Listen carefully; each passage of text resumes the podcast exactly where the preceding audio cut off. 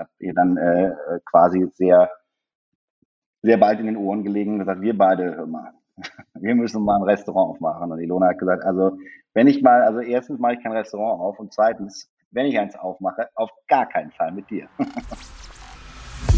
Herzlich willkommen bei Rollin Pin Talks, dem inspirierenden Podcast mit den spannendsten, schrägsten, kreativsten, erfolgreichsten Menschen aus der Gastronomie und Hotellerie.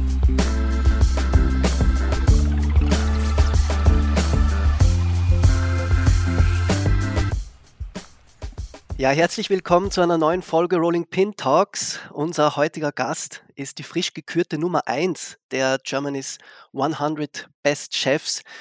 Er eröffnete im Jahr 2015 sein Restaurant in Berlin, das Toulouse-Lautrec, das mittlerweile fast alle von uns kennen. Und seither kann man sagen, ist in seinem Leben kein Stein auf dem anderen geblieben. Seine Küche wurde neben vielen anderen Auszeichnungen ja auch mit einem Michelin-Stern ausgezeichnet.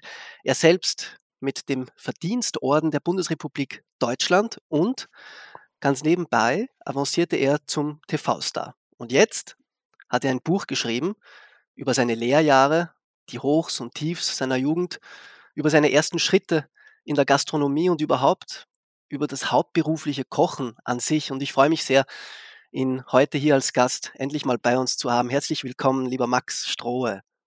Hallo, guten Abend, guten Tag, guten Morgen. Wann auch immer wir, wann auch immer wir senden, ich sage guten Tag. Gut, äh, wir nehmen jetzt äh, um 11.06 Uhr auf. Hier beginnt unsere Aufnahme. Wir belassen es einfach mal, glaube ich, bei guten Tag, wie auch immer. Ähm, Max, dein Buch ist vor, ich glaube, drei Tagen im Handel erschienen. Ja, genau. Am äh, Samstag, 24.09.2022 war äh, quasi äh, äh, Erscheinungstermin, ähm, ja. genau, oder Veröffentlichungstermin, je nachdem, äh, wen man fragt. Die sagen andere Dinge. Genau, und es ist jetzt äh, auf dem Markt seit Samstag äh, und es ist natürlich eine wahnsinnig spannende Zeit. Äh, ja. Geht zu Ende, eine Zeit der Aufregung und der Ungewissheit äh, und mündet jetzt in eine vielleicht noch viel aufregendere Zeit. Und äh, jetzt wollen wir mal schauen, ähm, was mit dem Buch passiert. Mhm, mh. Ein Buch geht ja dann immer so ein bisschen seinen eigenen Weg. Ähm, du selbst hast aber die geplante Relaunch-Party, soweit ich das mitbekommen habe, äh, zu Hause verbringen müssen. ja, ja, genau. Ich habe also ich habe jetzt äh, Gott sei Dank endlich auch, äh, bin ich in den Genuss gekommen, äh, ähm, äh, Corona zu haben oder in den Ungenuss und ähm, äh, seit vergangener Woche Montag und das ist natürlich die denkbar unwürdigste äh, Art und Weise, einen Release zu feiern. Ähm, ja ja, und vor allen Dingen glaube ich auch nochmal, wenn es das erste Buch ist. Und jetzt sitze ich hier so alleine rum äh, viel seit äh, acht Tagen oder jetzt am neunten Tag und das äh, macht natürlich kein, keine große Freude. Äh, ich bin aber, glaube ich, mit äh, so etwas gesegnet, was man einen milden Verlauf nennt. Mhm. Ähm, nichtsdestotrotz waren natürlich die ersten Tage ähm, äh, scheiße, ja. kann man einfach so sagen. Ja, ja. Und ähm, äh, ja, klar, und feiern ist natürlich, stellt man sich auch anders vor, als rumzuliegen, klar. Mhm, mh. ähm, diesen Moment äh, dann zu Hause zu verbringen, macht es die Sache irgendwie ähm, besser oder noch aufregender? Ich, mir, ich könnte mir vorstellen, dass es fast aufregender ist, wenn man da zu Hause sitzt und sich denkt, ach du Scheiße, äh, irgendwie, ich weiß nicht, hat die Release-Party Party überhaupt dennoch dann stattgefunden ohne dich oder hat sie dann gar nicht stattgefunden und überhaupt geht dann da einfach ein Buch von einem raus und man sitzt zu Hause und denkt sich, okay, jetzt führt dieses Ding zwischen zwei Buchdeckeln sein Eigenleben?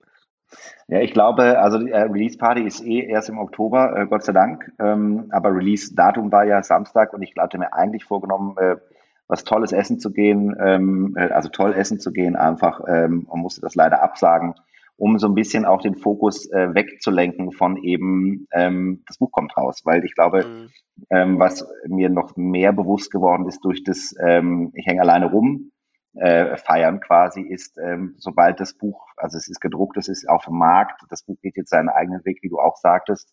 Ähm, äh, und äh, ich habe da ja als Autor auch jetzt keinen großen Einfluss mehr drauf, irgendwie, äh, wie finden, also darauf, wie die Leute es finden, ähm, ähm, was die Leute damit machen, wie sich das Buch verkauft, wie das Buch ankommt äh, mhm. und so weiter und so fort. Und das heißt, ähm, es ist so ein bisschen, ähm, glaube ich, wie wenn man ein Kind ins, äh, ins Erwachsenen Leben entlässt mhm. vielleicht oder in der mhm. Selbstständigkeit mhm. oder jemand auszieht vielleicht aus dem Haushalt und ähm, äh, da ist man natürlich wahnsinnig machtlos und diese, ähm, ich glaube, diese, ähm, dieser mangelnde Einfluss wird einem natürlich ähm, mehr bewusst, wenn man den ganzen Tag Zeit hat, darüber nachzudenken. Ja, ja, ja.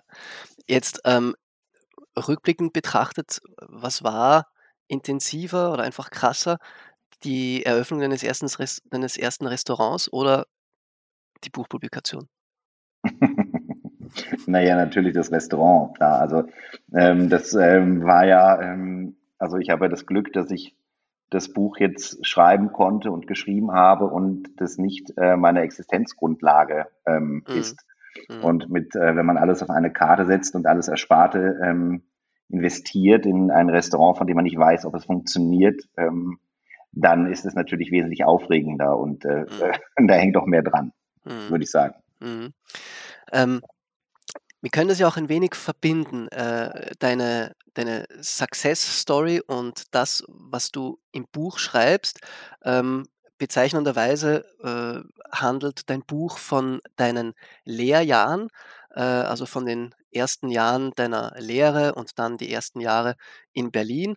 Äh, da kommt aber die Eröffnung deines, deines Restaurants und auch die, die ersten großen Erfolge noch gar nicht drinnen vor. Äh, stand es für dich von Anfang an fest, äh, zuerst einmal so diese, ja, diese, diese, nur diese Anfangszeit so ausführlich zu behandeln? Oder war das eher dann im Laufe des Schreibens, dass du gesagt hast, irgendwie, äh, ich komme ja mit der äh, mit dem Tempo und mit der Analyse äh, gar nicht weiter auf 200, 300 Seiten als äh, nur bis äh, ins Jahr 2005 oder 2006? Ähm, ähm, ich glaube, das ist schon was, was sich während des Schreibens entwickelt hat. Also es war ja auch nicht immer klar, dass sich dieses Buch veröffentlichen lässt. Ne? Also ich habe ja ähm, einfach mal angefangen zu schreiben, zu gucken, ob das funktioniert. Das hat dann irgendwie, äh, die einen sagen gut, die anderen äh, höre ich jetzt sagen eher nicht so gut funktioniert oder das hätte er besser sein lassen äh, sollen. Und mhm. ähm, äh, ich kann mir vorstellen, dass natürlich der eine oder andere äh, Leser oder Leserin ähm, das ähm, ein bisschen enttäuscht ist, äh, gerade die Leute, die mich jetzt vielleicht aus dem Fernsehen kennen oder ähm, ähm, ja eben genau aus dem Fernsehen kennen, mhm. dass die so ein bisschen enttäuscht sind, dass eben diese ganzen Dinge ähm, nicht äh, vorkommen einfach. Mhm. Aber ich glaube, dass es äh, mir während des Schreibens äh, doch ziemlich schnell klar war, dass es nicht möglich ist für mich. Erstens ähm, ein führe ich ja mittlerweile ein ganz anderes Leben. Also man hätte eine zweite, man hätte eigentlich dann 10, 12, 20 leere Seiten einbauen müssen zwischen mhm. Teil 1 und Teil 2 und dann in einem ganz anderen Stilistik weiterschreiben und in einem ganz anderen Tempo. Und ich glaube aber auch, dass mir mein, mein jetziges Leben ähm, viel zu kostbar oder viel zu nah noch ist und viel zu persönlich, um es an die Öffentlichkeit ja. zu tragen, weil ich nicht diese Distanz habe, ähm, die ich jetzt einfach durch lange, lange Zeit äh, die da ins Land streichen konnte, ähm, mhm. zu meinem damaligen Ich oder zu meinem, zu meinem Leben hatte, was ich damals geführt habe. Mhm. Wie ist es eigentlich dazu gekommen, ähm, dass du überhaupt zu schreiben begonnen hast? Es gab äh, mal eine Anfrage in Lockdown 6465, glaube ich. Also ich weiß nicht mehr, welche es war. äh, ähm, also es ist der gewesen, der letztes Jahr im Mai endete. Ähm, ja. Ich war dann wahrscheinlich Lockdown drei, zwei, ich war, doch, nee, weiß ich nicht. Und ähm, auf jeden Fall saß ich das so und es gab mir Anfang, es war diese Zeit, wo dieses, ähm, dieses Clubhouse da aufpoppte und alle in diesen Clubhouse-Räumen waren, auf dieser App da und irgendwie miteinander geredet haben und so Räume, so Räume gegründet haben und äh, laberten und laberten und laberten und laberten.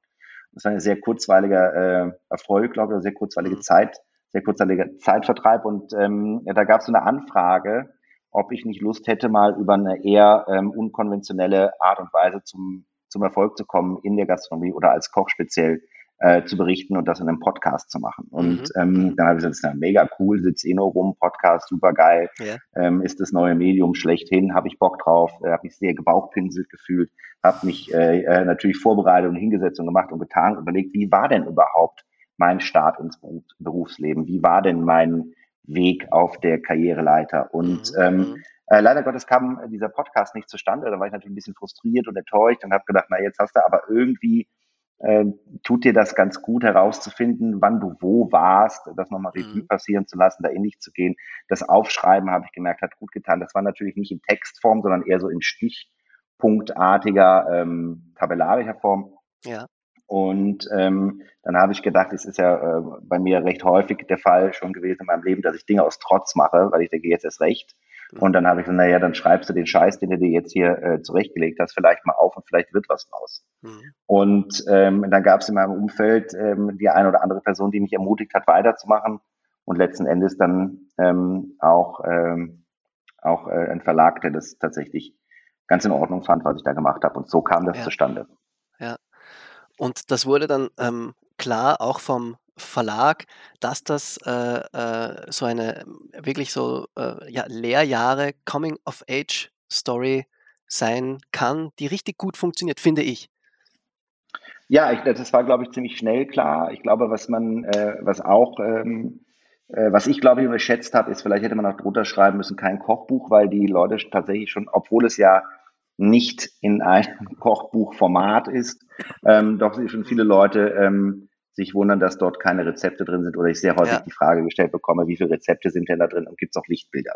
Ja, und ja. Ähm, ich glaube, das ist auch was, was ich jetzt, ähm, wo du auch sagtest, wo wir eingangs drüber sprachen, dass ähm, sich das Buch jetzt verselbstständigt, so das ähm, ist so diese äh, tote, totes Autors mäßig, also ich habe da keinen Einfluss mhm. äh, mehr drauf und die Frage ist halt, lesen es auch Leute, die mich nicht ähm, äh, eben als Koch äh, kennen oder aus dem Fernsehen, als Fernsehkoch quasi kennen ja. oder als Koch im Fernsehen kennen. Ja. Und ähm, äh, das ist, glaube ich, die große Frage, ja. weil es, äh, glaube ich, äh, ja schon literarisch ganz gut geschrieben ist und ich glaube, dass es auch für Leute funktioniert, ähm, die kein Max Strohe, der Koch im Fernsehen mhm. Fan sind. Mhm. Ist aber vielleicht jetzt noch zu früh, um, um das beantworten zu können, oder? Oder hast du da schon ja, Anhaltspunkte? Nein, ich habe gar keine Anhaltspunkte. Das ist ja, ja das, das ist der große nächste Punkt der Ungewissheit. Ähm, äh, natürlich gibt es Leute, die schreiben Rezensionen bei äh, großen, ähm, äh, wie nennt man das, Versandhäusern und so weiter und so fort. Ähm, ich äh, weiß auch, dass man sich das nicht äh, zu Herzen nehmen sollte, äh, was da steht. Natürlich freut man sich über positive Kritik, man muss aber auch negative vielleicht sich zu Herzen nehmen oder abprallen lassen. Das ist so ein bisschen wie wenn man Restaurantkritiken bei Yelp liest vielleicht oder wie diese ja. ganzen ähm, Dinger da heißen. Ja, ja. Ähm, das sollte man auch eigentlich tunlichst vermeiden. Und ähm, deswegen, genau, es steht, es ist alles noch vollkommen offen, in welche Richtung sich äh, dieses Buch bewegt. Und äh, ich bin sehr, sehr gespannt. Ja, ja.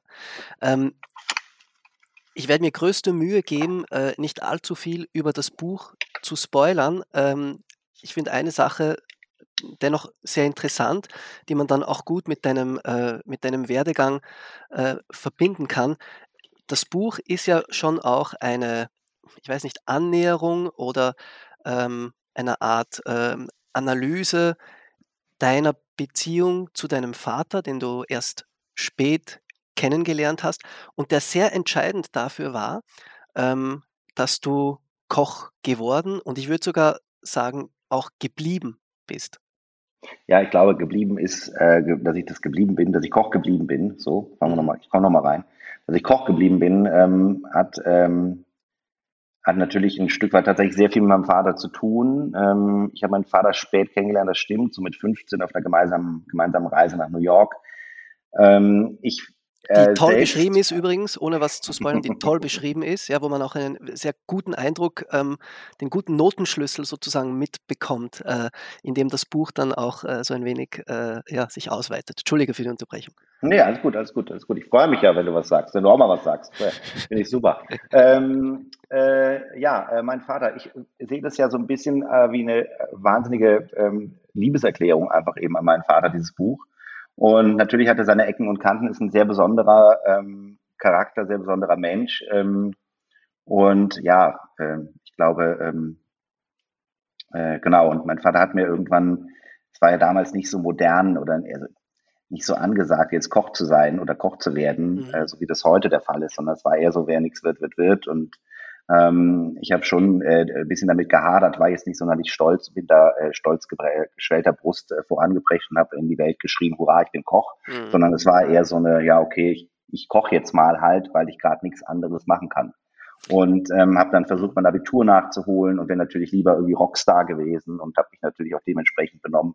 Oder vielleicht sogar auch lieber Autor gewesen. Und ähm, mein Vater hat mir immer wieder gesagt und gezeigt, ähm, zum einen, wie, wie gern er isst, äh, wie toll ähm, Essen schmecken kann, hat mich da an die Hand genommen, hat mir die Welt der Kulinarik ein bisschen mich an, die, mich an sie herangeführt und ähm, auch immer wieder so Dinge gesagt wie, ey, Alter, ähm, äh, Kochen, also Alter hat er nicht gesagt, aber er hat dann gesagt, hey, Maximilian, Kochen ist so ein geiler Beruf und hier so ein Abitur machen hast du jetzt auch nicht nötig. Koch mal weiter, koch mal schön weiter. Und ähm, dann haben wir auch viel natürlich zu Hause privat gekocht und äh, tolle Sachen gekocht, Dinge, die man in der Ausbildung ähm, als äh, Lehrling äh, zwar zubereiten durfte, aber nicht probieren durfte. Also Jakobsmuscheln, Foie Gras, Kalbsbries, alles, was es so gibt und äh, mhm. viel Fisch. Und äh, das war natürlich eine wahnsinnige Offenbarung, da mit diesen Produkten arbeiten zu können und ähm, auch zu merken, dass man etwas tatsächlich gut ist, dass man einen guten Geschmack hat, ein gutes Gespür hat für, für mhm. Lebensmittel, für Dinge, für Ware, für Kombinationen und für Geschmäcker. Und äh, wenn man in, merkt, dass man in etwas gut ist, dann macht es ja immer Freude.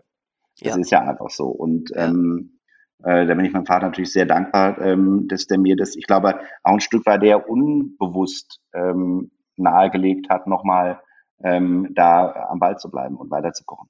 Ja, dieses ähm, mit dir essen gehen, dich ausführen in tolle Restaurants. Äh, glaubst du, war das wirklich so was ganz ähm, Selbstloses im Sinne von, er nimmt dich einfach mit, äh, weil er macht es ja selber auch gern und wenn er schon Zeit mit dir verbringen kann, dann äh, macht er halt äh, äh, mit dir das, was er selbst auch gerne tut? Oder glaubst du, hat er da seinen wenig einen pädagogischen, eine pädagogische Hintergrundabsicht gehabt im Sinne von, ja, er lernt ja Koch und dann lernt er auch noch gleich was dazu, wenn er mit mir, äh, wenn er mit mir essen geht? Ich glaube, äh, sowohl als auch. Also ich zum Stück, ein Stück weit war es natürlich für meinen Vater so, ähm, mich in ähm, Restaurants mitzunehmen, so ähnlich wie wenn man jemandem was zum Geburtstag schenkt, was man eigentlich selbst haben möchte. Und ähm, dann äh, aber natürlich, sicherlich hat er da auch äh, äh den Weg ähm, verfolgt oder das Ziel verfolgt, einfach äh, mir zu zeigen, wie, wie Essen auch sein kann. Ja. Ähm, deine sehr erfolgsverwöhnte Karriere, zumindest was die letzten Jahre betrifft. Äh, über das äh, brauchen wir vielleicht dann schon zu sprechen, aber nicht jetzt. Ich glaube, das, ist, das steht außer Frage, wie erfolgreich sie war. Was so viele nicht wissen, ist, dass sie, ähm, gelinde gesagt, nicht sonderlich erfolgreich begonnen hat.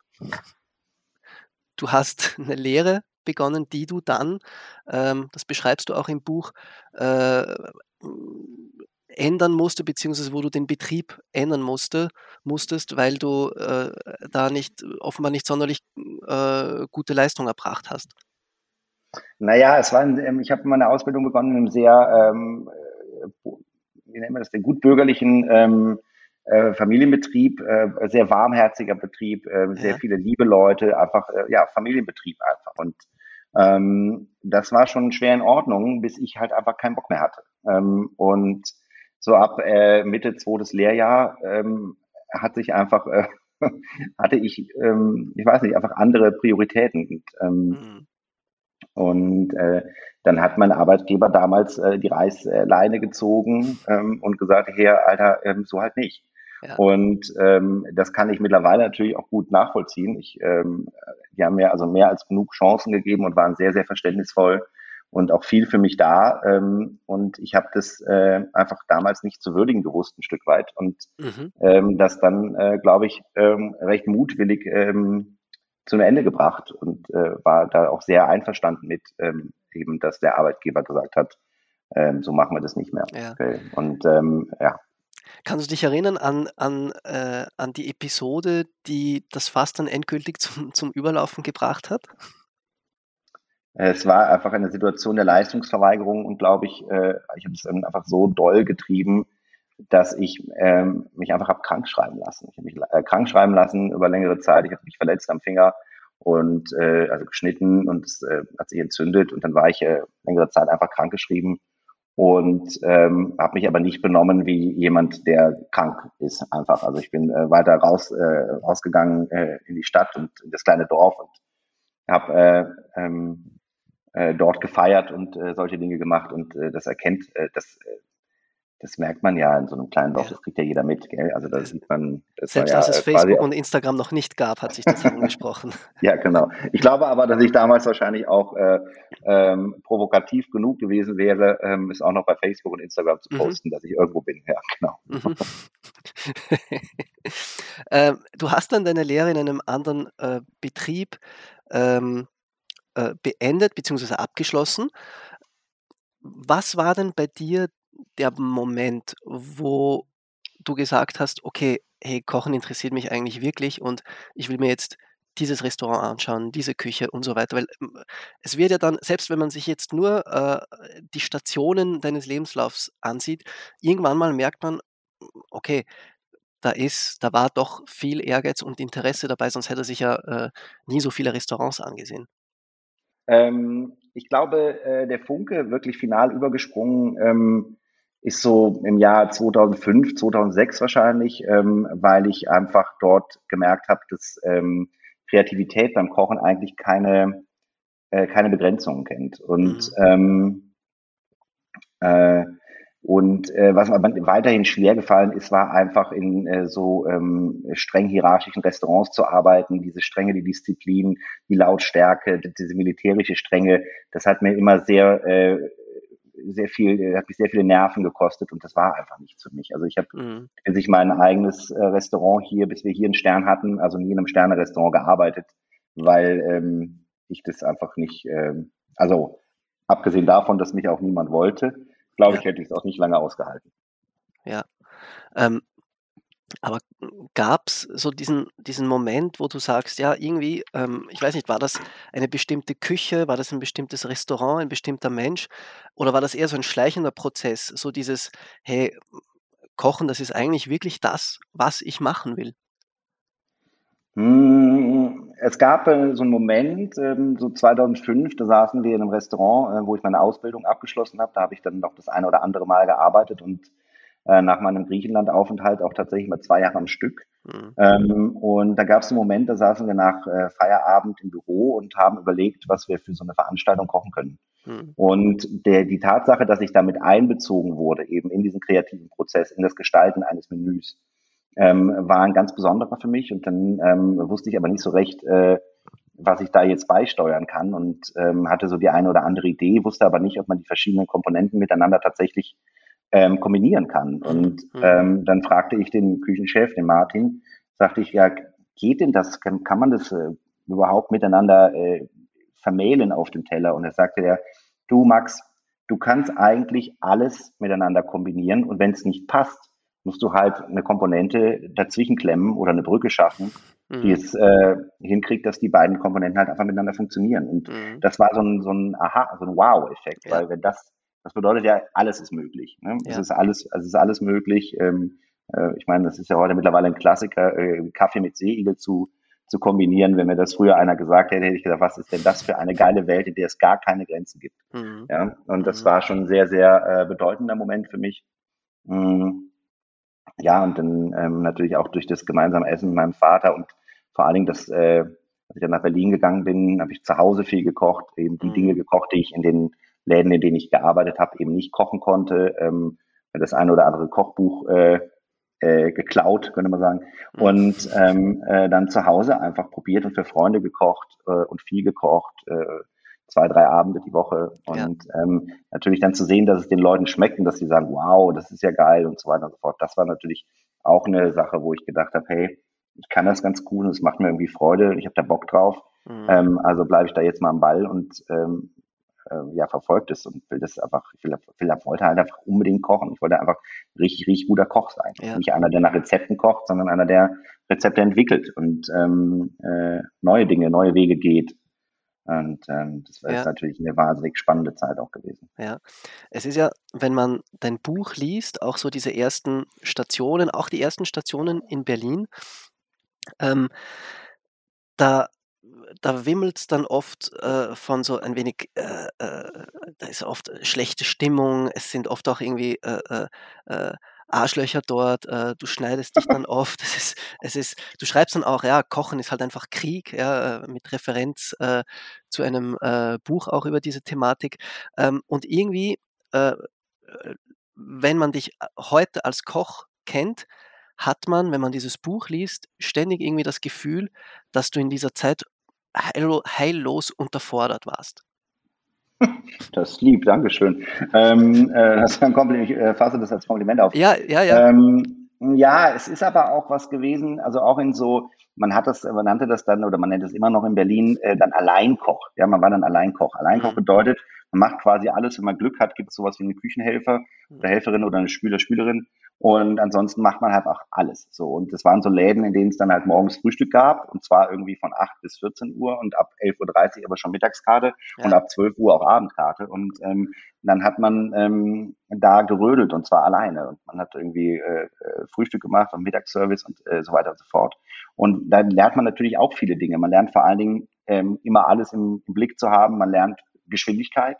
Mhm. Ähm, man lernt äh, Fokus auf die wesentlichen Dinge und man lernt in dieser ständigen Wiederholung auch einfach Dinge immer gut zu machen. Also ja. auch Dinge, die vermeintlich äh, jetzt nicht Haute Cuisine sind, aber eine Bratkartoffel ist was wahnsinnig Geiles und eine Bratkartoffel einfach jedes Mal geil zu machen, 500 Mal am Tag, ist halt auch ähm, großes Kochen, ist ja. auch große Kochkunst und äh, ähm, und auch diesen Weg zu gehen, diesen langen Tag dadurch zu, zu ackern, ähm, äh, um dann am freien Tag irgendwie die Kohle zu haben, um ins frische Paradies zu gehen und sich da irgendwie äh, ein Stück Iberico Secreto zu kaufen, weil man mhm. davon gelesen hat mhm. und es dann mhm. irgendwie zuzubereiten oder äh, das ersparte Trinkgeld bei Bosfood auf den Kopf zu hauen. Ja. Ne? So Sachen. Ne? Ja. Das waren halt so die Goals dann. Ne? Ja. ja.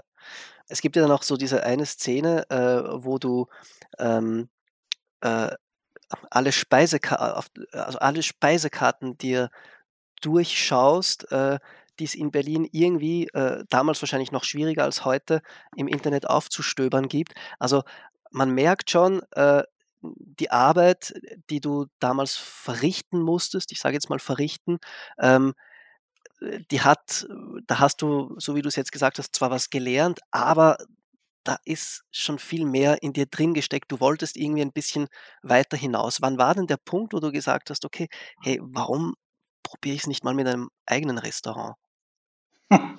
ähm, eigenes Restaurant, das war relativ, das kam relativ spät. Ich glaube, die, diese Sache mit, ähm, äh, man kocht was anderes als das, was man eigentlich möchte, ist, vielleicht kann man das so ein bisschen vergleichen, wie man lernt irgendwie ein Instrument spielen und natürlich muss man erstmal die Basis beherrschen äh, ja. bevor man irgendwie äh, einen, äh, einen Rocksong auf der Gitarre da ja. formen kann und so weiter. Also zuerst und, mal drei Jahre ähm, Tonleiter und dann äh, genau, ja, genau, genau, ja, ja, genau, und Noten lesen und so weiter. Mhm. Und ähm, die mh, die Sache mit den Speisekarten, das war ja dann äh, auf einmal, glaube ich, auch für Köche ähm, äh, das Internet eine ganz andere Art ähm, der äh, Selbstdarstellung möglich. Also ähm, eben äh, die Fotos auf den Homepages, ähm, es gab eine andere Reichweite, die äh, Speisekarten ähm, zu lesen von Restaurants, in die man äh, ja mit der Sicherheit grenzender Wahrscheinlichkeit eh nie zum Essen gehen würde mhm. ähm, und sich das aber anzugucken und das durchzulesen und ähm, allein durch diese,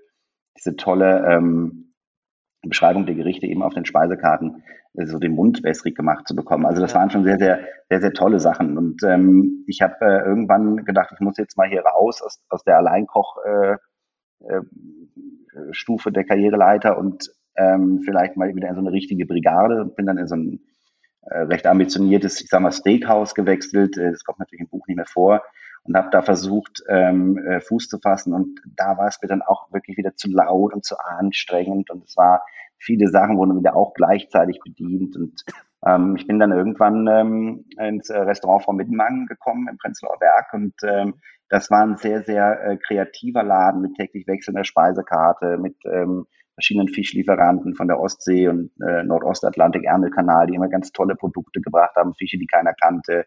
Es gab kein Korsett, in das man sich da kulinarisch reinzwängen musste. Es gab also sowohl Pasta, hausgemachte, als auch ähm, sehr viel ähm, äh, japanisch äh, äh, inspirierte ähm, äh, Gerichte mit rohem Fisch und so weiter und so fort. Also man konnte da wirklich alles machen und das hat wahnsinnig Freude bereitet. Mhm. Und äh, das war auch ein Laden, wo ich, ähm, bei dem ich gedacht habe, das ist etwas, was ich auch könnte, weil es war auch wieder familiär. Es war aber auch sehr kollegial ähm, und äh, man hatte einfach wahnsinnig viel Spaß. Und das war so ein bisschen der, so ein bisschen der Prototyp für mich, ähm, an dem ich erkannt habe, dass ich vielleicht auch ein Restaurant mal machen könnte oder ja. sollte. Ja. ja. Also im Mitmang hast du ja auch deine Geschäftspartnerin kennengelernt. Ja, die, äh, Die, ja, genau. Ähm, ja, die, äh, es gab damals so eine Internetplattform, die nannte sich Kijiji, glaube ich. Ich weiß nicht, ob man so ausspricht. Und äh, mittlerweile heißt es, glaube ich, eBay Kleinanzeigen. Und ähm, da hatte Ilona eine, ähm, eine Stellenannonce aufgegeben, eben fürs, äh, für das Frau Mittenbank. Mhm. Und ich weiß nicht mehr, da stand dann sowas wie äh, ein Haufen enthusiastischer Chaoten sucht Unterstützung in der Küche, bla bla bla. Und es war irgendwie nett und, äh, und toll und äh, wortwitzig geschrieben. Und äh, dann bin ich quasi diesem Aufruf gefolgt, habe dann dort gearbeitet, Ilona kennengelernt und war sehr begeistert eben von der Art und Weise, wie Ilona mit den Gästen umgeht, wie die das Service-Team dort führt und ähm, ähm, eben von ihrer Philosophie des, des Gastgebens und ja, habe ihr dann äh, quasi sehr sehr bald in den Ohren gelegen und gesagt, wir beide, hör mal, wir müssen mal ein Restaurant aufmachen. Und Ilona hat gesagt, also wenn ich mal, also erstens mache ich kein Restaurant auf und zweitens, wenn ich eins aufmache, auf gar keinen Fall mit dir. Warum? Ja, ich war ja auch da noch recht chaotisch, gell? Ja. Ähm, und ähm, ich glaube, ähm, ähm, was uns letzten Endes ja auch zu so einem guten Team gemacht hat, ähm, sind so ein bisschen die, ähm, die Unterschiede zwischen uns. Also ich bin der eher offensive Typ, äh, Ilona ist eher die bedachte äh, Person und ich glaube, dass eben diese, diese Mischung uns zu so guten, äh, zu so einem erfolgreichen Gespann gemacht hat und ja. ähm, sich aber, ähm, äh, wenn man so ein Stück weit grundverschieden ist, erstmal aufeinander einzulassen, ist ja ähm, alles andere als äh, klar. Ja, ähm, ja, als ja, wenn man jetzt äh, nur Gemeinsamkeiten teilen würde und sagen würde, hey, das passt ja wie die Faust aufs Auge, mhm, mhm. sondern ähm, ähm, äh, genau, es war halt äh, andersrum. Ja. ja. Aber ich konnte sie überzeugen letzten Endes. Ich habe äh, lange Zeit sehr harte Überzeugungsarbeit geleistet ja. und es letzten Endes ähm, dann erfolgreich äh, umgesetzt. Genau, ich wollte ja auch fragen, weil man äh, dieses, den Vorsatz, ein Restaurant miteinander zu eröffnen und okay, man kann sich doch irgendwie vorstellen, äh, das ist das eine. Es dann tatsächlich zu tun, noch dazu mit so großem Erfolg, äh, das andere. Kannst du weniger erzählen, wie das dann äh, so weit gekommen ist, dass ihr tatsächlich äh, dann, ich weiß nicht, wie viele Jahre später dann äh, tatsächlich das Toulouse-Lautrec eröffnet habt? Es waren drei Jahre später, glaube ich, ja. ab unserem ersten äh, Moment der Begegnung. Ähm, äh, man rutscht da, also ich habe so ein bisschen im Nachhinein das Gefühl, dass wir da so ein bisschen reingerutscht sind. Also wir haben gesagt, okay, wir machen das. Irgendwann stand mhm. fest, okay, wir machen das. Dann war aber natürlich auch klar, wir sind beide ähm, äh, in Beschäftigungsverhältnissen und wie machen wir das eigentlich? Wie regeln wir das fair gegenüber unseren Arbeitgebern? Wie regeln wir das aber auch, dass ähm, wir jetzt nicht äh, ohne ähm, Lohn und Brot ähm, ja. Äh, auf der Straße stehen, wenn wir keine Location finden? Ja. Und ähm, ihr hattet so ja keinen Investor im, im Hintergrund. Nein, nein, nein, ja. nein, kein Investor. Wir hatten auch keine Bank, die uns Geld geben wollte, weil wir natürlich sehr, sehr unbekannte ähm, ja. äh, äh, Nappel waren, quasi, könnte man sagen. Und ähm, das äh, Existenzgründung in der Gastronomie ist halt jetzt nicht so, als dass man jetzt irgendwie zur Bank XY geht und die sagen, hä, super Idee. Ja, ja Gastro, ähm, super.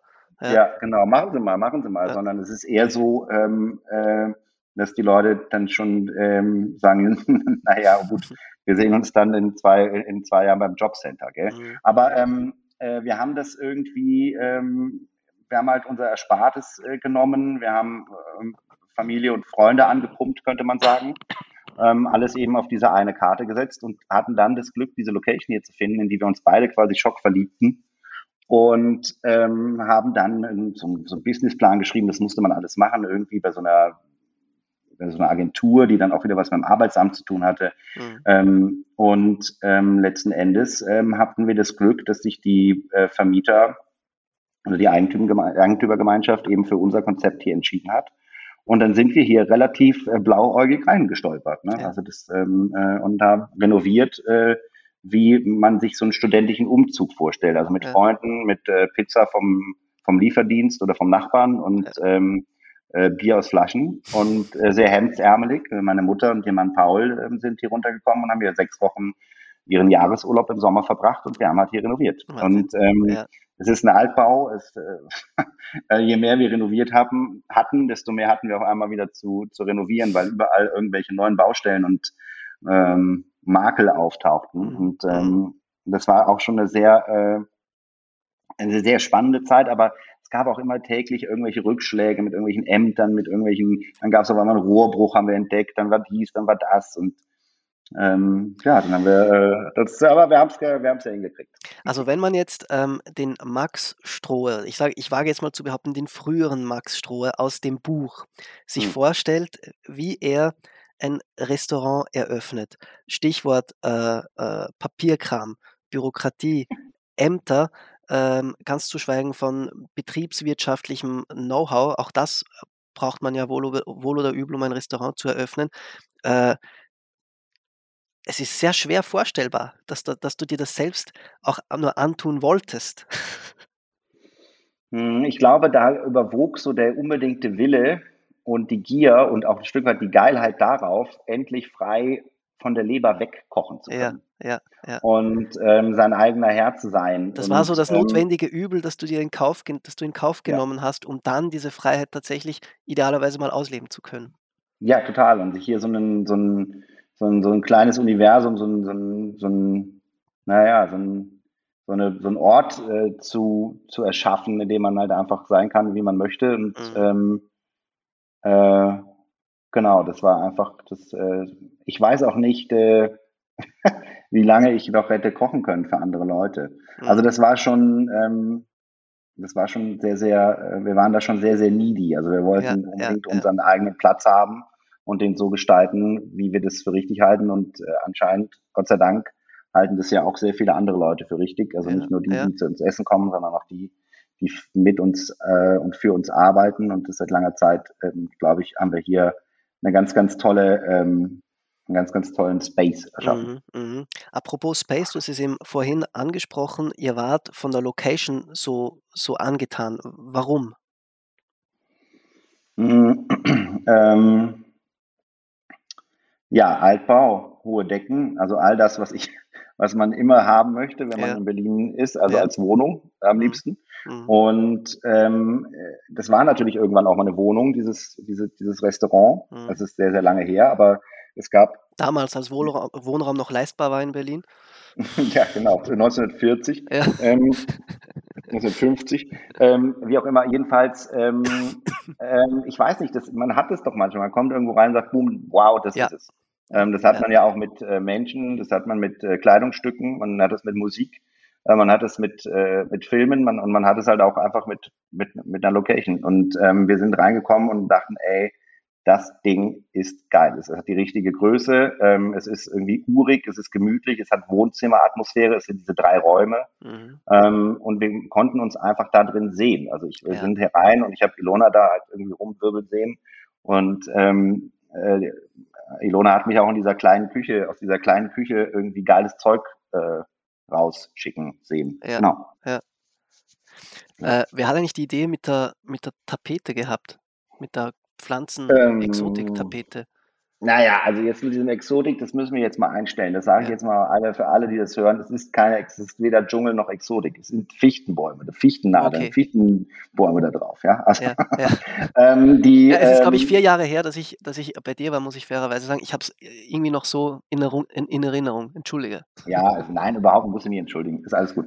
Sagen alle, ähm, ist auch so. Ähm, wenn alle sagen, ist es Dschungel. Ähm, welcome to the jungle. Ähm, wir hatten äh, ja, wir hatten ja kein Geld und wir mussten ja. ja, irgendwie, also wir hatten kein, kein Geld jetzt für Kunst oder für Bilderrahmen oder für was auch immer.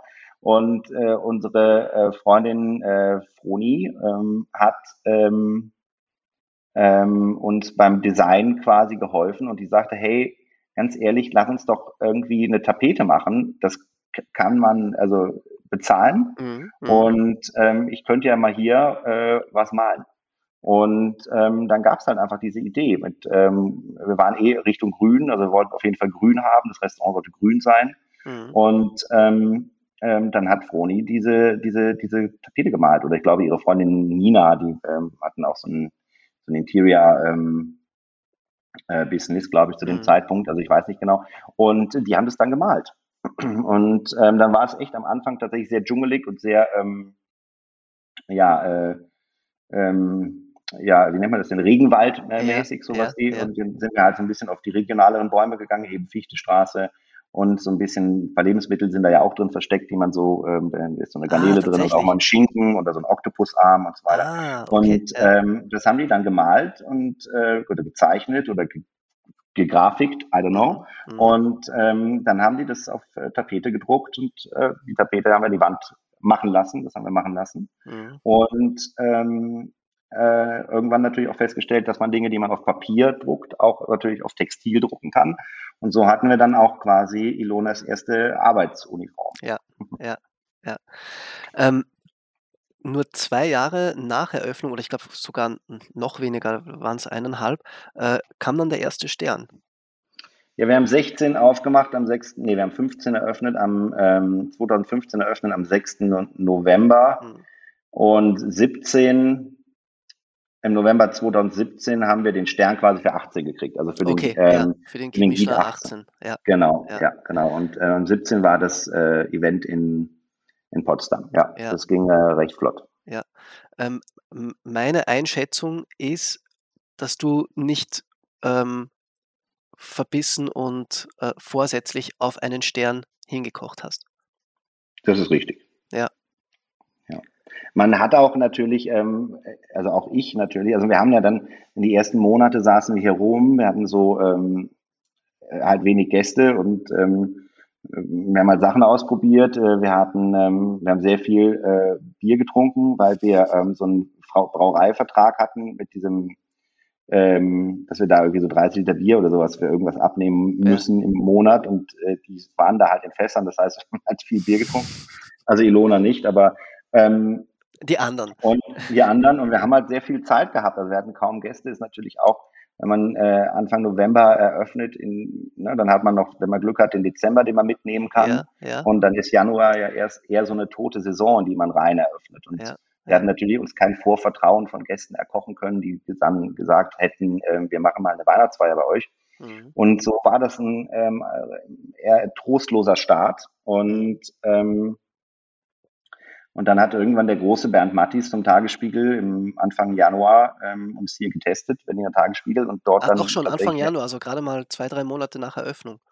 Genau, und ja. ähm, der hat dann eine sehr, sehr äh, wohlwollende Empfehlung geschrieben und die hat uns, äh, glaube ich, den Arsch gerettet, wirtschaftlich natürlich. Und ähm, ja, kann man schon sagen. Also ich weiß nicht, was, wir wissen ja nicht, was passiert wäre, wenn Bernd Mattis nicht da gewesen wäre, aber ähm, das war schon sehr, äh, sehr hilfreich. Mhm. Ähm, mhm. Und ähm, äh, dann hat man, haben wir natürlich schon, haben wir viel Bestätigung bekommen. Der Laden war dann auf einmal relativ voll und wurde voller und ähm, es gab, äh, gab mehr Presse, der Rolling Pin war ja dann auch recht früh da mhm. und ähm, die Berliner regionale Presse und mal das eine oder andere Radio und so weiter und so fort. Das heißt, wir hatten schon so ein bisschen äh, Rückenwind und mhm. äh, natürlich wird man dann als Koch auch ein bisschen Forscher, wenn man da so ein bisschen Selbstbewusstsein tankt und ähm, überlegt, was könnte man jetzt noch alles irgendwie machen, um sich mal auszutoben äh, an Gerichten und ähm, Kreationen.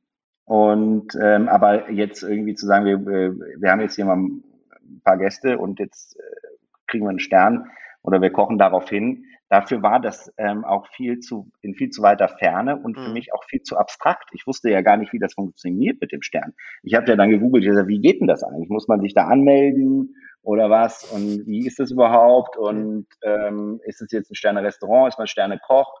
Wie läuft das? Ja. Brauchen wir jetzt Tischdecken oder nicht? So und ähm, ja es spricht ein Stück weit auch also äh, für ähm, den äh, Guide Michelin, dass es immer noch vollkommen, ganz oft, ganz viele Leute vollkommen unklar ist, wie das funktioniert, mhm. weil es einfach knallhart durchziehen. Mhm. Und ähm, natürlich aber auch ein bisschen äh, für meine ähm, äh, blauäugige Naivität, mit der ich daran gegangen bin. Mhm. Und ähm, weil es mir tatsächlich einfach nur ums Kochen ging. Ja. Und ähm, naja, und dann habe ich, äh, anscheinend haben wir ganz gut gekocht dann.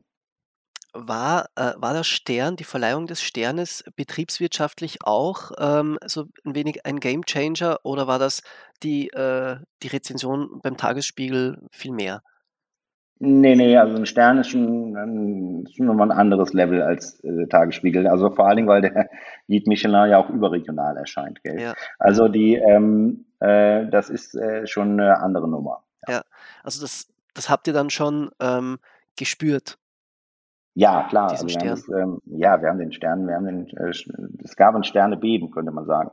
Also das äh, Reservierungssystem äh, äh hat schon doll gelitten in den ja. äh, Tagen der ähm, äh, ähm, dieser Sterneverleihung und auch so auf so, Social Media haben wir das natürlich gemerkt. Mhm. Ähm, es gab eine andere Presseresonanz. Ne? Also wenn man mhm. Mh, genau, also das ist äh, und äh, Reservierungslage, Reservierungslage war dann auf einmal eine ganz andere. Ja. Also Stern ja. ist schon äh, eine, eine, gute, eine große Nummer. Mhm, mhm. Ähm, du hast es vorhin erwähnt, jetzt auch ähm, äh, der erste Umgang mit Medien, ähm, auch dass du dann ein wenig Forscher geworden bist. Ähm, viele kennen dich ja eigentlich mittlerweile ähm, nur über die Medien. Es gibt viele Leute, die waren noch nie bei dir essen, die wissen aber ganz genau, wer der Max Strohe ist. Ähm, ich glaube, vieles äh, ist da auch äh, de, deiner Teilnahme an Kitchen Impossible zu verdanken. Kannst du uns ein wenig erzählen, wie es dazu gekommen ist? Ähm, es gab einen Anruf ähm, und ich stand in der Küche und ähm, hatte das äh, Telefon von vorne da irgendwie. Auf jeden Fall ging ich da ran und da war jemand von, ja, aus Köln ran und sagte, hey, ich rufe fürs Fernsehen an und Köln und so weiter und so fort. Und dann sagte ich, ja, cool Mhm. Was denn? Und dann haben sie gesagt, ja, wir schicken mal was und so, bla bla bla. Und das war dann ein anderes Format. Ähm, äh, es war nicht Kitchen Impossible. Und ähm, das war dann so absurd, ähm, ähm, diese Vorstellung dort mitzumachen, ja. dass ich beim Personalessen, haben wir darüber geredet, äh, mit dem Personal und erzählt, da gibt es diese Anfrage und das machen wir nicht und äh, ja. so weiter und so fort. Und ähm, äh, wir hatten einen Koch damals hier, der hat, äh, wir hatten Fernsehen in der Küche wegen äh, Fußball, Großturnieren und so weiter und so fort. Und dann lief samstags äh, bzw. sonntags abends irgendwann mal Kitchen Impossible und Tim Raue war auf dem Markt in Marrakesch und hat äh, war relativ schlecht gelaunt, irgendwann wegen äh, Open Fire und so weiter. Genau, da hat er, glaube ich, den Ausraster bekommen, weil er das äh, Feuer, äh, das Freiluftfeuer nicht hingekriegt hat, wenn ich mich da recht erinnere. Ja, ja, genau. Ich glaube, er hat dann noch, ja, ich glaube, er hat auch irgendwann eine Induktionsplatte gekauft. Also ich weiß nicht mehr genau. ähm, äh, mir war also Kitchen äh, bis dahin noch kein äh, Begriff. Man merkt auch, ich sage jetzt Kitchen, das heißt, ich bin so tief drin, dass ich gar nicht ja. mehr den ganzen Namen sage. Ne? Ja. Das ist so, wie man jemand per Du ist. Ja. Und ähm, dann habe ich gesagt, also wenn der Stroh mal ins Fernsehen geht, dann macht er natürlich nur Kitchen Possible. Und dann haben alle gesagt, na klar. Und ähm, dann gab es tatsächlich irgendwann einen Anruf von Kitchen Impossible und es war so ein bisschen lustig, äh, weil ich das ja quasi äh, da so rumposaunt hatte. Und ähm, dann kam jemand vorbei und wir haben uns unterhalten und dann stand lange Zeit nicht fest, ob die jetzt äh, sich für mich entscheiden. Ich glaube, die haben in Berlin auch noch andere Köche äh, quasi dafür sich angeguckt oder gescoutet oder mit denen geredet. Und irgendwann ja. gab es einen Anruf, in dem und haben die gesagt, hey, äh, äh, du bist dabei. Und dann habe ich mich natürlich erst wahnsinnig gefreut, weil ich das unbedingt wollte. Mhm. Und kurz nach dem Telefonat habe ich gesagt, ach du Scheiße, auf gar keinen Fall. Mhm. Das ist ja die absolute Hölle. Jetzt musst du, kannst du, darfst du ins Fernsehen und dann so eine große Produktion. Ne? Ich hatte ja keinerlei Fernseh, ähm, äh, Experience äh, vorher. Mm, mm, und mhm. ähm, das ist dann schon was äh, äh, Besonderes, wenn äh, dann die, äh, die, die Crew ankommt hier, um den Opener zu drehen. Ja.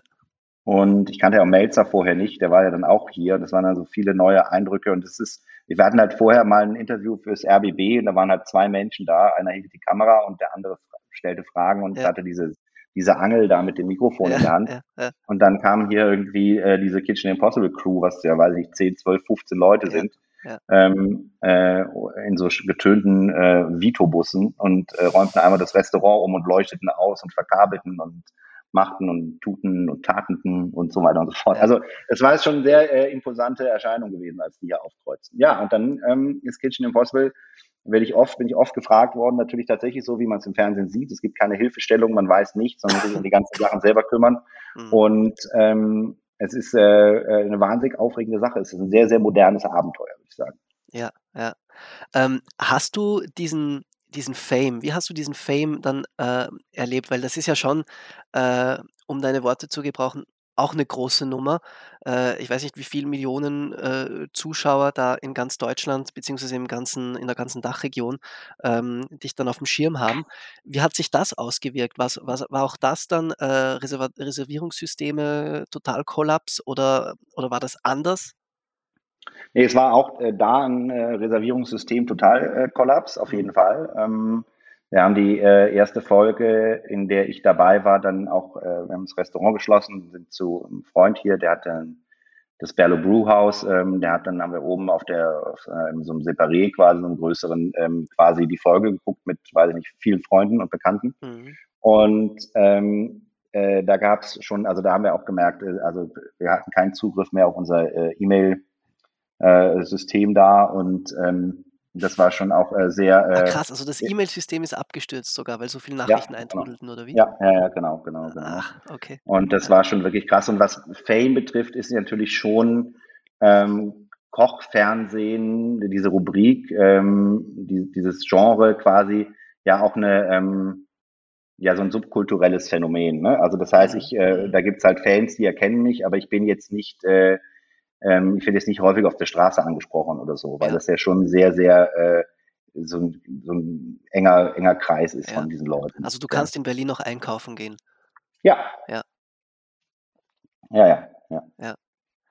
Ähm, wodurch du aber schon auch von dir reden gemacht hast, jetzt, ich würde fast behaupten, schon noch ein wenig außerhalb dieser, ähm, ja, dieser, dieser Kitchen- und Gastro-Subkultur-Bubble, war dann äh, die Corona-Krise, wo du deine, ja, wie soll man das jetzt nennen, ben Bene Benefit-Aktion Kochen für Helden äh, gemacht hast.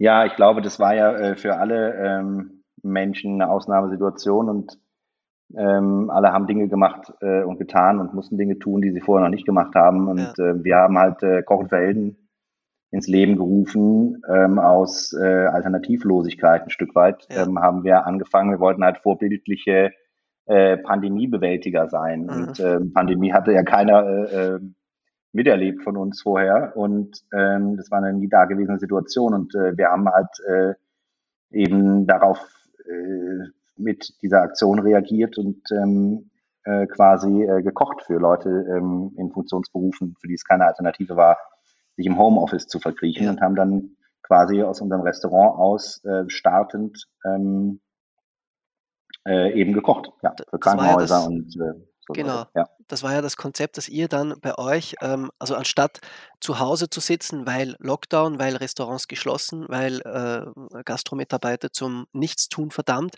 äh, ihr habt dann angefangen, ich glaube größt, größtenteils, also viel Eintöpfe auch äh, zu kochen für Mhm. das Krankenhauspersonal. Äh, das hat, ich würde schon auch sagen, jetzt jenseits der medialen ähm, Gastrobranche schon auch nochmal ähm, ja, viel, viel von sich reden gemacht. Ja, total. Also die, ähm, ja, das hat, äh, also da, genau, also abseits der Gastrobranche hatten wir da sehr viel Resonanz Mhm. und ähm, äh, das war auch eine, ähm, eine sehr krasse Zeit. Ne? Also man, wir hatten schon das Gefühl, wir machen was sehr Sinnvolles. Es war natürlich auch toll zu sehen, wie viele Restaurants und Gastronomen in Berlin äh, und äh, vor allen Dingen also in ganz Deutschland quasi da, da mitgemacht haben, Mhm. äh, wozu ähm, die Gastronomie imstande ist, ne? ähm, Ja. die ja oft so stiefmütterlich behandelt wird, äh, zu welcher Resilienz sie äh, da ähm, fähig war. Und Ja. Ähm, das war schon ähm, eine ganz, ganz, äh, ganz, ganz tolle und ganz, ganz wichtige Sache. Und ähm, klar, da haben wir sehr viel Aufmerksamkeit bekommen und es war, ähm, äh, glaube ich, äh, ja, Ja. Es war sehr gut, dass wir das gemacht haben. Du hast ja dann das, das, äh, das Verdienstkreuz äh, verliehen bekommen äh, vom Bundespräsidenten. Hast du das Gefühl, dass irgendwie so von politischen Entscheidungsträgern die Gastronomie vielleicht ein wenig an Relevanz in ihren Augen dann dadurch gewonnen hat? Oder war das dann eher so, weiß ich nicht, so eine Art One-Hit-Wonder und es hat sich seither dann nicht sonderlich viel getan in der stiefmütterlichen Behandlung, auch wie du es vorhin gesagt hast, der Politik gegenüber der Gastronomie? Hm, Ich habe da keine besondere Meinung zu, gerade, also keine dezidierte. Ähm, für uns war es so, dass wir dieses, als wir die Nachricht bekamen, dass wir diesen Verdienst, äh, dieses Verdienstkreuz bekommen, war das, ähm, das war eine wahnsinnige Wertschätzung ähm, für das, was die Gastronomie geleistet hat, die wir dann quasi stellvertretend entgegengenommen haben. Ja. Und es hat für ganz viel entschädigt, natürlich. Ja. Ne? Also für ähm, äh, diese, diese harte Zeit, auch für die harte Arbeit, die Kochen für Helden natürlich auch für, für, für alle war. Ne? Es war ja nicht nur irgendwie Zuckerschlecken, sondern es war ja auch wirklich harte Arbeit. Mhm. Und ähm, mh, aber natürlich, ähm, unabhängig von Kochen für Helden, ist, glaube ich, eher während der Pandemie und der, ähm, der Lockdown-Geschichten da ähm, viel, hat sich schon ein bisschen was verändert äh, äh, hinsichtlich ähm, einer positiveren Wahrnehmung und einer positiveren Behandlung der Gastronomie seitens der Regierung. Ja. Und ähm, habe ich schon, habe ich schon den Eindruck. Natürlich ist da immer noch viel, viel Luft nach oben. Ähm, in anderen europäischen Ländern ähm, gilt es äh, als, äh, naja, Kulturerbe, wird äh, subventioniert und so weiter und so fort. Da gibt es ganz andere Unterstützungen. Mhm. Äh, da sind wir noch weit von entfernt. Ähm, aber äh, ich glaube, tendenziell hat die Gastronomie ähm, sich schon Gehör verschafft, äh, ja. auch während der, dieser Krise. Ja, ja. Ähm, Max, ich sehe schon, wir kommen schon langsam zum Ende unseres Gesprächs, was die, was die Zeit angeht. Ähm, wir haben jetzt viel über die Vergangenheit, über deinen Werdegang gesprochen. Äh, wie sieht es denn mit der Zukunft aus? Gibt es Projekte, Pläne, Wünsche? Ängste? Naja, also Ängste gibt es eine Menge. Ja. Ähm, da fange ich mal mit an, damit wir nicht so negativ schließen. Also die ähm, äh, genau, die Zeit ist ja noch äh, äh, turbulenter als äh, zuvor. Also es ist nicht nur, wir wissen nicht nur, wie der Corona-Herbst respektive Winter wird, ähm, sondern wir haben natürlich auch die große Energiekrise. Wir haben äh, ähm, alle möglichen ähm, äh, Personal, wir haben Personalmangel, wir haben Mangel an allen Ecken und Enden und mhm. immense Kosten, die auf uns zukommen. Und ich bin aber sehr zuversichtlich, dass auch dort, äh, ähm, dass die Gastronomen, wir Gastronomen auch dort irgendwie einen Weg rausfinden werden. Mhm. Ähm, wie der sein wird, glaube ich, das äh, können wir jetzt noch nicht, kann ich jetzt noch nicht sagen. Und das sind so ein bisschen meine Ängste und Befürchtungen. Mhm. Ähm, und was mich jetzt persönlich betrifft, ist äh, meine nahe Zukunft oder meine direkte Zukunft ist äh, ja immer noch äh, äh, auszuharren und äh, mh, erwartungsvoll ähm, gespannt äh, auf äh, dieses Buch, was ich ja in die in die Freiheit entlassen habe, zu ja. blicken.